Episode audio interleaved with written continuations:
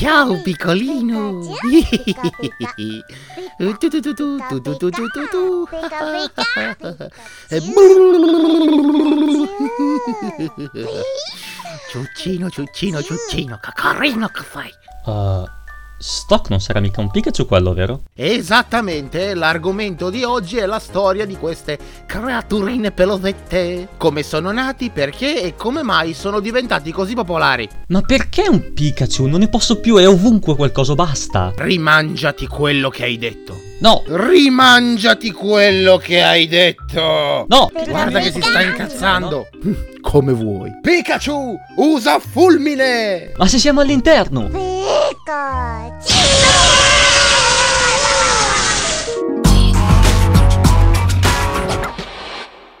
Pokémon, in italiano Pokémon, è un media franchise giapponese di proprietà della Pokémon Company, creato nel 1996 da Satoshi Tajiri. Esso è incentrato su delle creature immaginarie chiamate Pokémon, che gli umani possono catturare, allenare e far combattere per divertimento. Il franchise nasce come una coppia di videogiochi sviluppata da Game Freak e pubblicata da Nintendo per la console portatile Game Boy. L'enorme successo successo ottenuto in tutto il mondo ha portato alla creazione di ulteriori videogiochi, anime, film, manga, un gioco di carte collezionabili, libri e innumerevoli gadget e giocattoli. Il nome è una parola macedonia, originata dalla coppia di parole inglesi Pocket Monster, o in giapponese Poketto Monsuta, o mostri tascabili. La contrazione sarebbe dovuta essere Pokémon, come visibile sia nell'anime che nel gioco di carte collezionabili, formata dalla contrazione della grafia corretta Pocket Monster Monster. Tuttavia, si preferì rimuovere la K sia per evitare confusione per ragioni commerciali legate all'esistenza di Monster in My Pocket.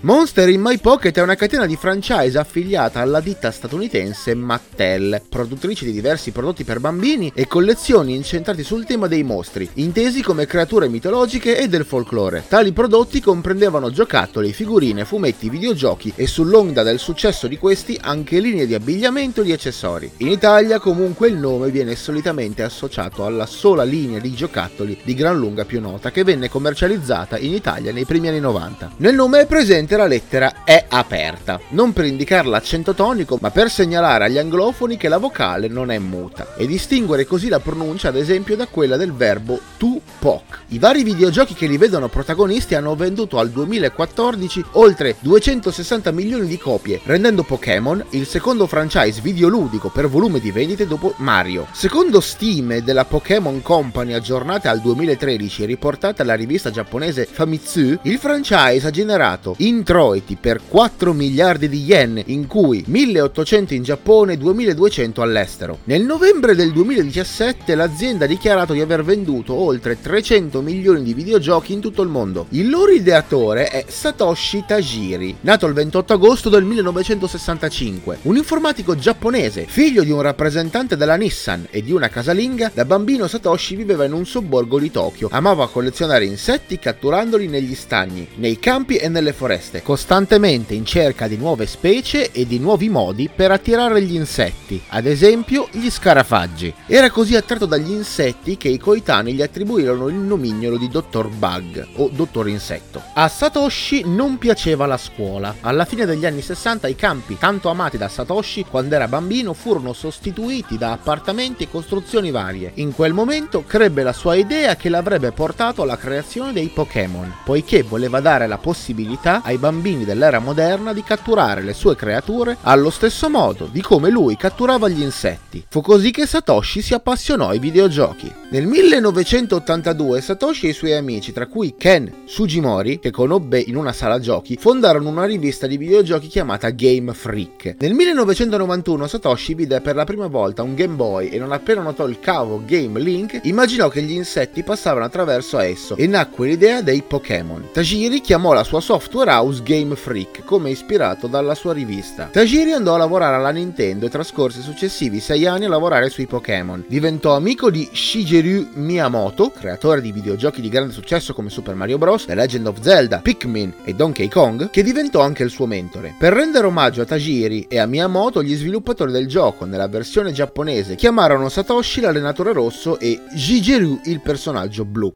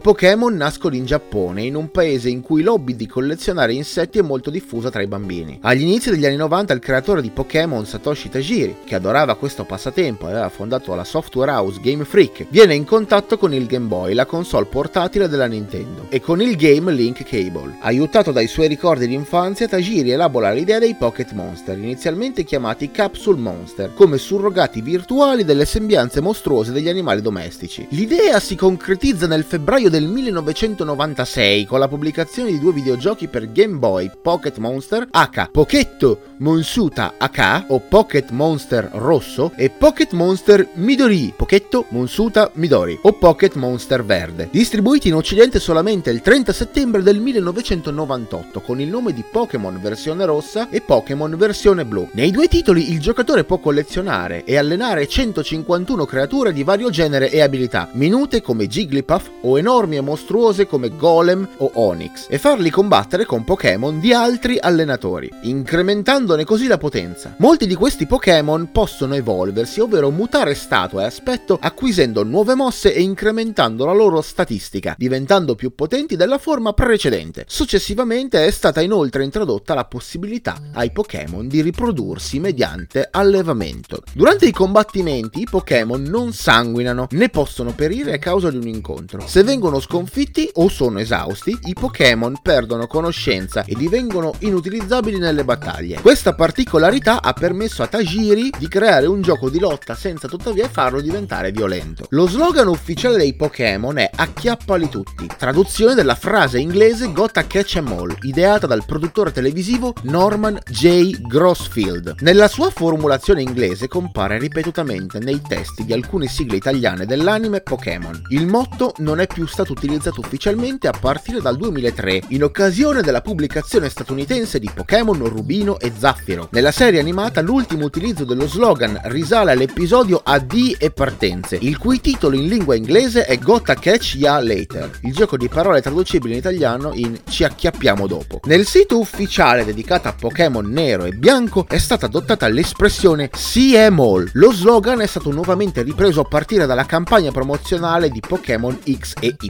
sebbene il motto non appaia nelle copertine dei due titoli con la creazione del sito gotacatchemall.com. Nel 2016, in occasione del ventennale della pubblicazione di Rosso e Verde in Giappone, venne adottato lo slogan L'allenamento non finisce mai.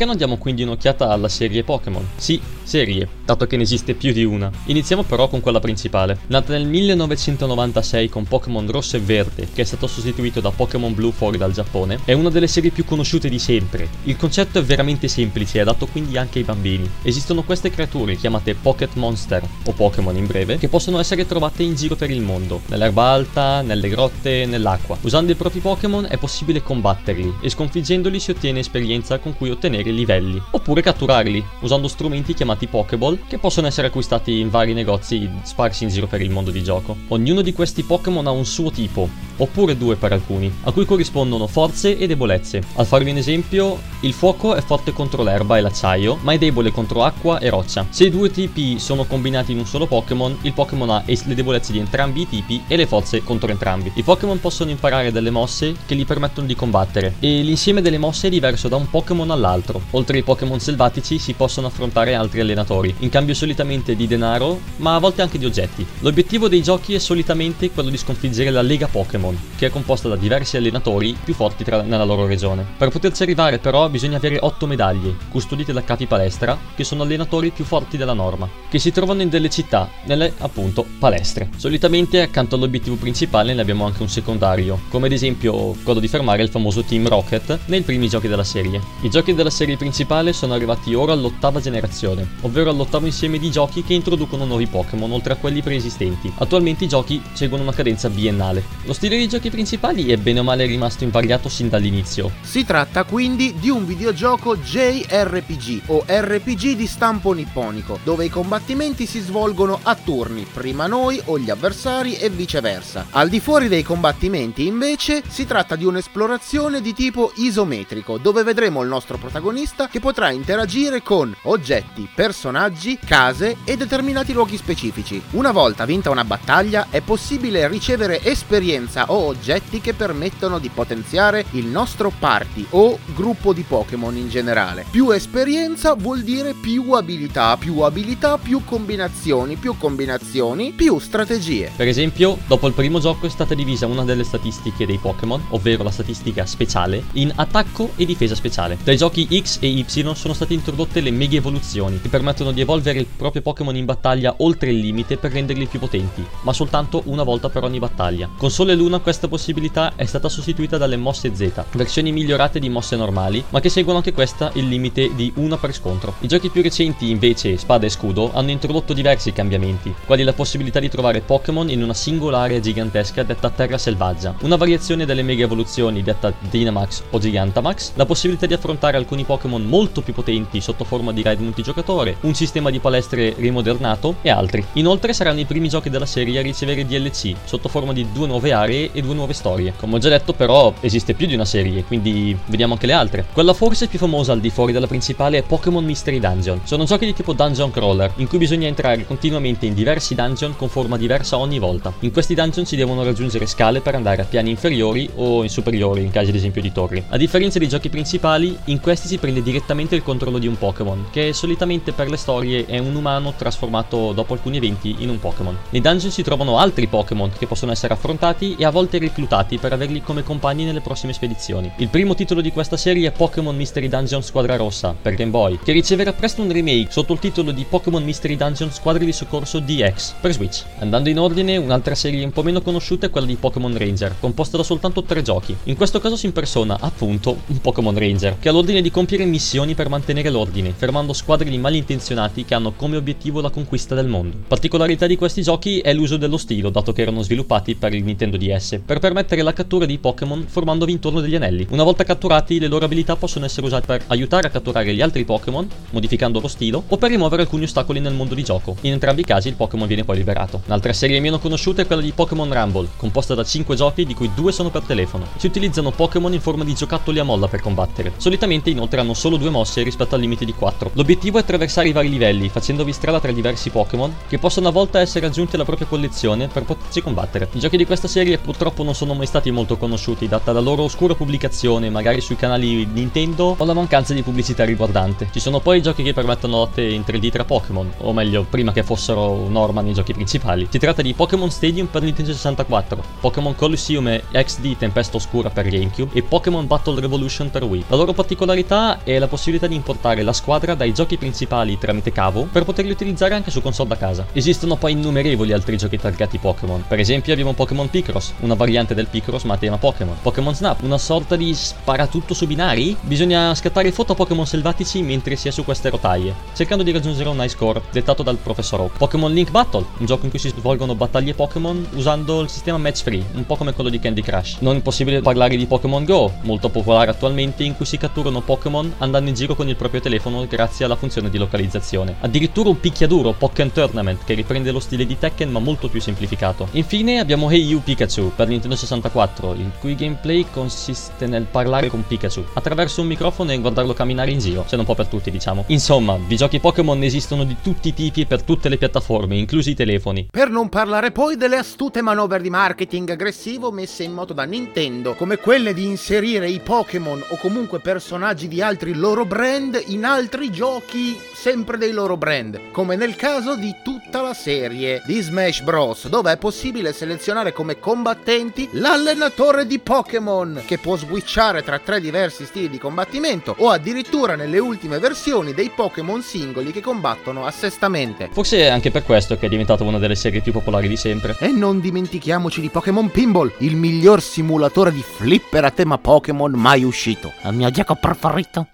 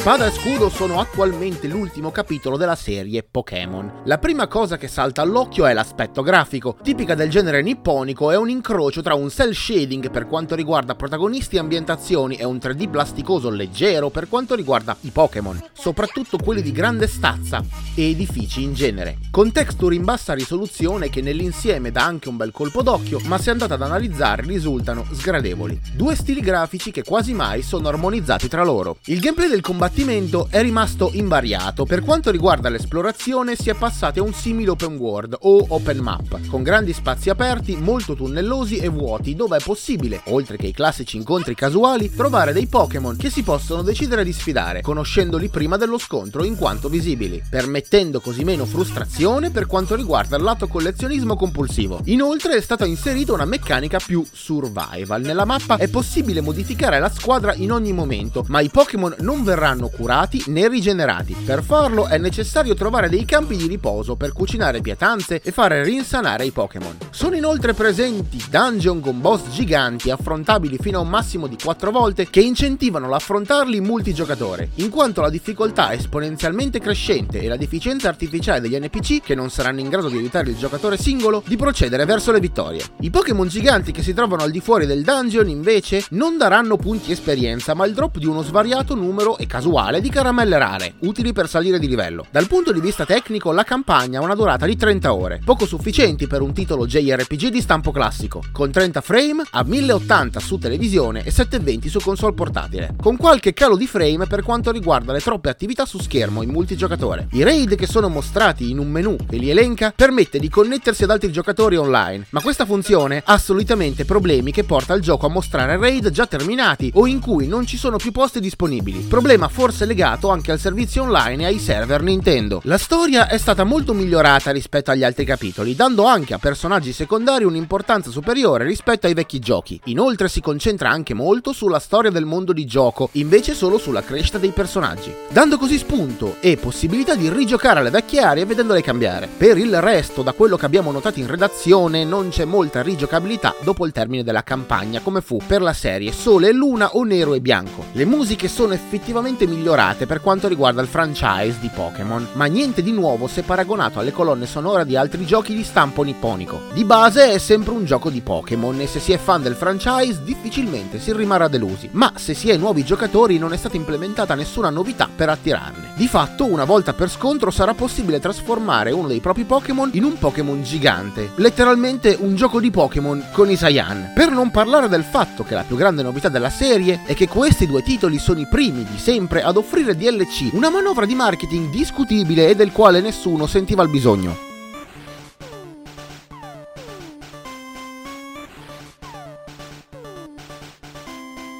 Per quanto riguarda il nuovo titolo della serie Mystery Dungeon in uscita il 6 marzo, non possiamo ancora dire niente sul titolo completo. Possiamo però analizzare invece la demo resa disponibile da Nintendo, scaricabile sul Nintendo eShop, che permette di giocare fino al terzo dungeon in modo da vedere con mano i cambiamenti. Innanzitutto è ora possibile scegliere il proprio Pokémon. Nell'originale infatti ci veniva posta all'inizio una serie di domande e al termine veniva assegnato un Pokémon corrispondente alle risposte. Non poteva essere cambiato, invece ora è possibile sceglierlo anche dopo le risposte. Entrati nel primo dungeon abbiamo invece il primo enorme cambiamento, il cosiddetto attacco di base che era disponibile per tutti i Pokémon premendo il tasto A, che non aveva né tipo né costo e un danno ridotto, è stato rimosso in favore di un numero maggiore di mosse ai bassi livelli. Invece di iniziare con due mosse infatti si inizia già con 4, il che facilita la navigazione ma riduce il tempo in cui possiamo restare nei dungeon, dato che abbiamo un numero limitato di attacchi. Sempre nel primo dungeon ci viene introdotta anche la modalità automatica, che permette al personaggio giocabile di muoversi autonomamente ed è stata un'aggiunta per ora controversa,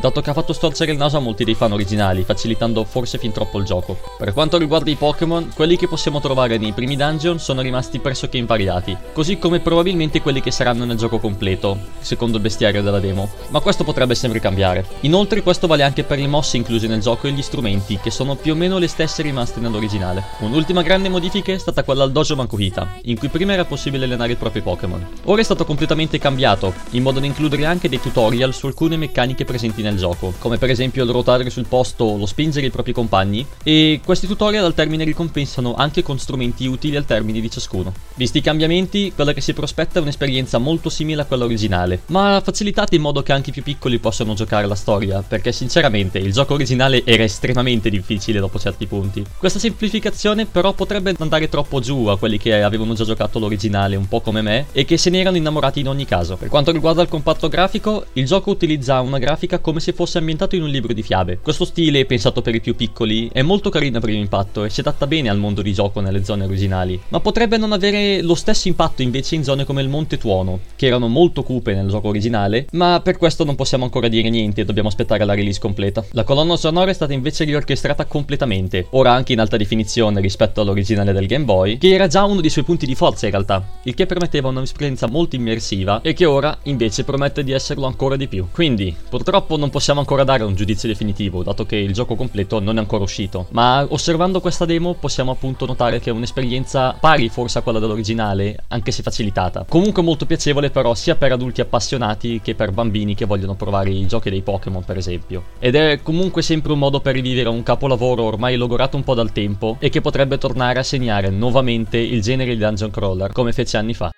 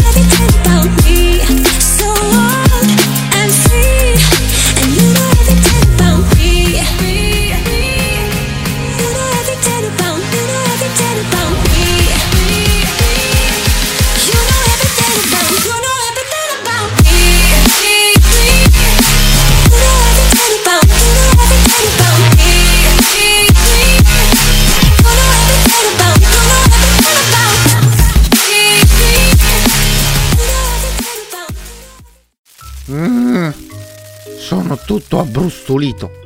Au. Eh, beh, così impari. Eh beh, almeno non ci sono stati gravi danni alle attrezzature. Eh, Stock, Sì? guarda le tue spalle, va. Eh? Ah! Va tutto a fuoco! Sai cosa? Ho io la soluzione. Vai, Squirtle, usa pistolacqua. No, cretino, è materiale elettrico!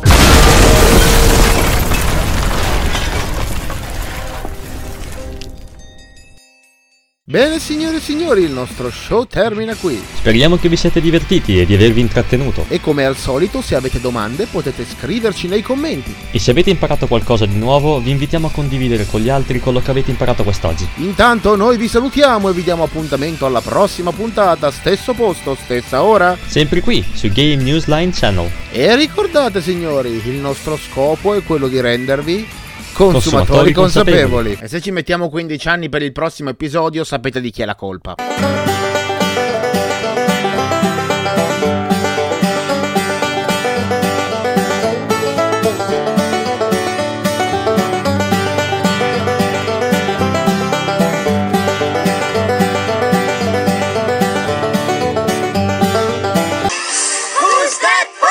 It's Pikachu!